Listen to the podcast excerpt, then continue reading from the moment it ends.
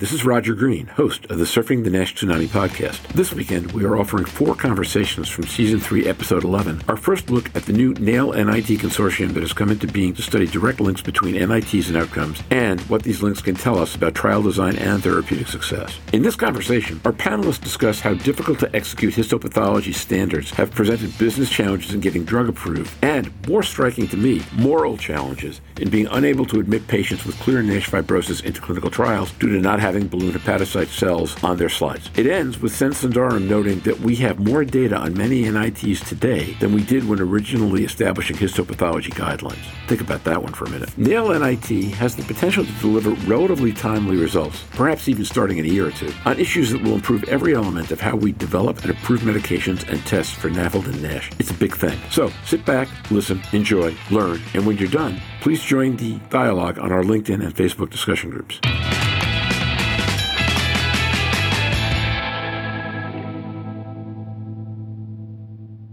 What has been the biggest challenge in getting to this point? And how successfully do you feel you've resolved that? Stephen Harrison. The biggest challenge to get to this point is we, it's like anything else, you, you've got to fail to learn where you can improve.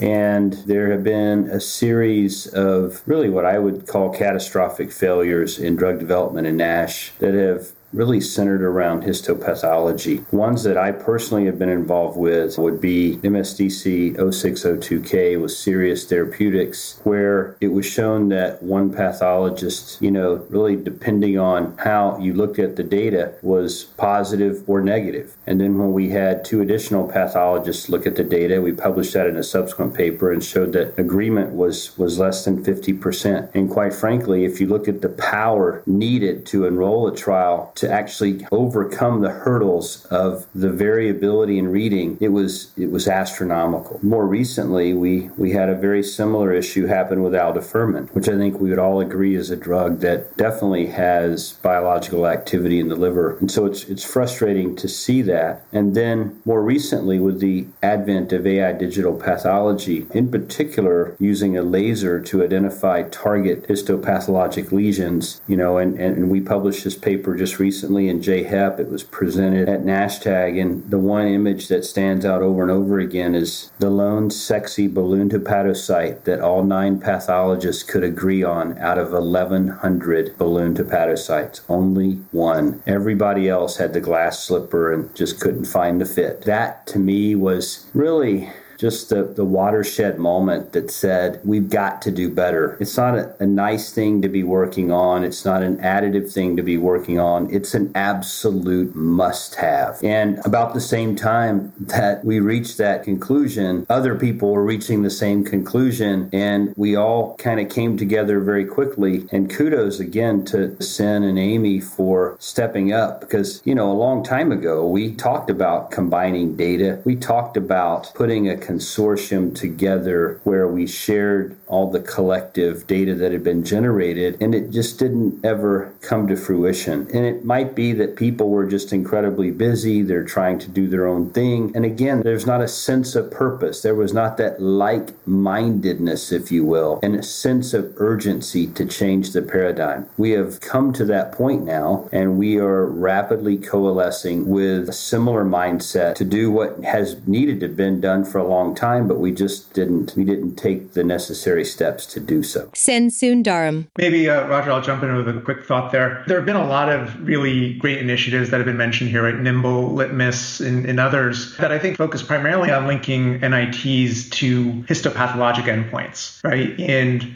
probably the, the, biggest change that I've heard over the last year has been the FDA and several individuals at, at, at FDA indicating that you know, they'd like to see alternative surrogate endpoints that are linked to outcomes, right? That uh, linking to biopsy isn't sort of the, the path to getting a, a, a, an alternative endpoint. You really need to link that to, to outcomes. And I'd couple that also with data uh, that has emerged over the last couple of years showing that you know, in a moderately advanced group of NASH patients, you know, sort of F2, F3s, that you can get to outcomes outcomes in a relatively short period of time, right? You don't necessarily need to follow a cohort of patients for 10 to 15 years. You might be able to follow them for three to five or, or seven years and, and see a meaningful improvement in outcomes. For me, those are probably the two biggest changes that I've seen over the last year or so. Jörn Schattenberg. I'm, I'm exactly on the same page like Sen and Stephen. I add to it the patients that I have been in, in contact with, especially when I enter them into clinical trial or offer it to them and I get a biopsy that is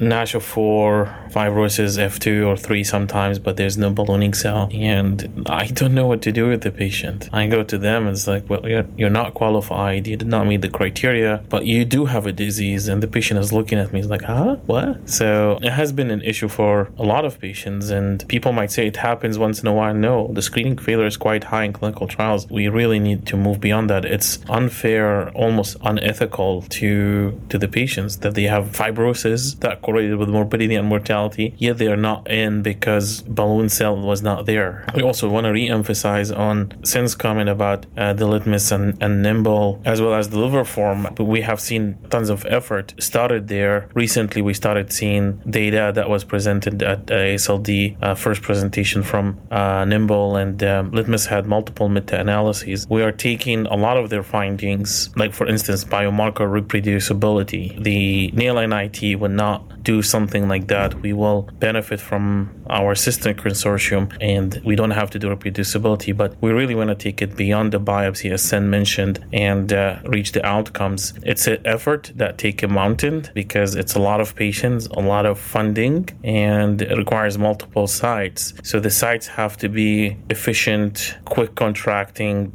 a lot of patients. The study will be concluded in the United States as well as in other countries. We'll have a lot of academic center, but the bread and butter of this will be the community sites, which will make this cohort as a real world cohort. For instance, Summit uh, Consortium has a great part of these community sites, and of course, we'll add others. But in addition to the outcomes, uniqueness of this NAIL NIT, it is going to also represent a real world cohort data that a lot of clinics, regular clinics, will be doing it. Sure, they're experienced in NASH clinical trials, but it's really like your day to day patient. Okay, that's great. Amy, you have anything you want to add? Amy Articolo. Yeah, I would echo everything that everyone said, which is spot on, right? But the other thing that I would add is that very much what Mazen was talking about in terms of the patient is we have to turn these patients away, right? And that's based on the the criteria we have now. So here they're losing hope yet again, right? And so in order to fill that and meet the patients where they they need to be, and thinking about not just today of what we have, but what the future will be, the ambitions of the future. When if you could imagine a future three to five years from now where we do have the opportunity to treat these patients,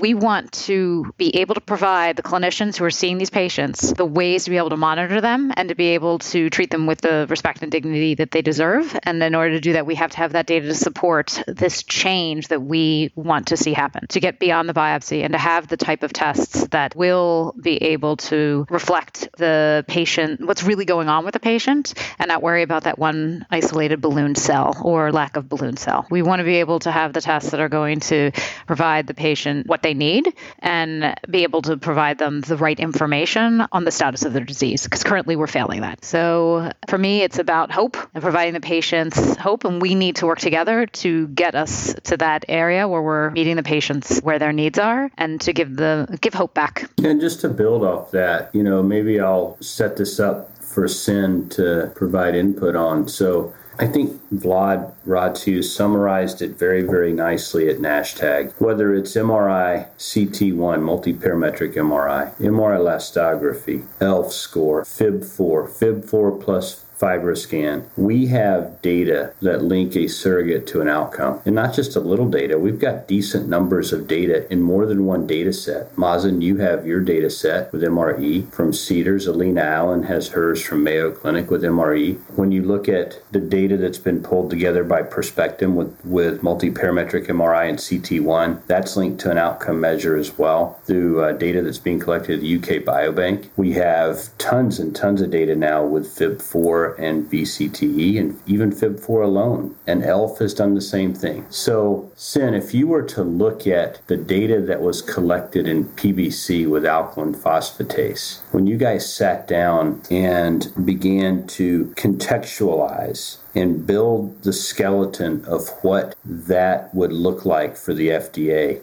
did you have more data than what we already have relative to what I just mentioned? Or were you kind of at the same point and we really just needed to come together as an organization and speak with one unified voice? And I think Donna Cryer, speaking for the Global Liver Institute, really did an incredible job of bringing the voice of the patient to the table in front of the FDA as well. And and I think there's just a huge groundswell of support that, that's outside of the people that are on this particular call today. When I look at the volume of data that's been generated to date in these independent studies, I can't help but think that if the FDA is interested in pivoting to a surrogate non invasive or a composite surrogate of non invasives, that potentially were there. What do you think relative to PBC? Am I overstepping that a bit? Yeah, uh, one, I, don't want to take credit for all of the work that was done in PBC. It predates my time a little bit at Intercept, and, and certainly there were a lot of other uh, of your peers in the hepatology community that contributed a lot of data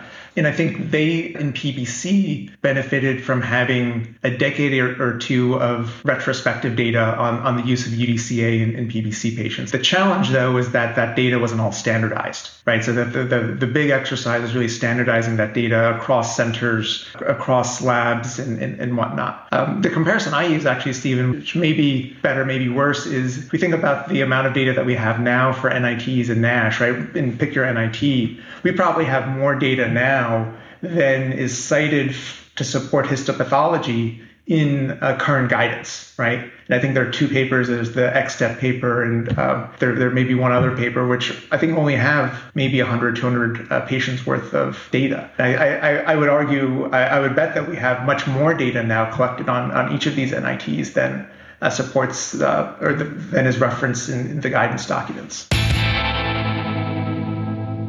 And now, back to Roger. We hope you've enjoyed this recording. If you have any questions or comments about the content of this conversation or the entire episode, please send an email to questions at surfingnash.com. We'll be back next week with an episode honoring Black History Month, looking at how the interplay of genomics and social determinants of health shape the challenges inherent in treating NAFLD and NASH among non Hispanic blacks in the U.S. and presumably wherever else non Hispanic blacks live. Until then, stay safe, surf on, and we'll see you next week on Surfing the Nash Tsunami podcast. Bye bye now.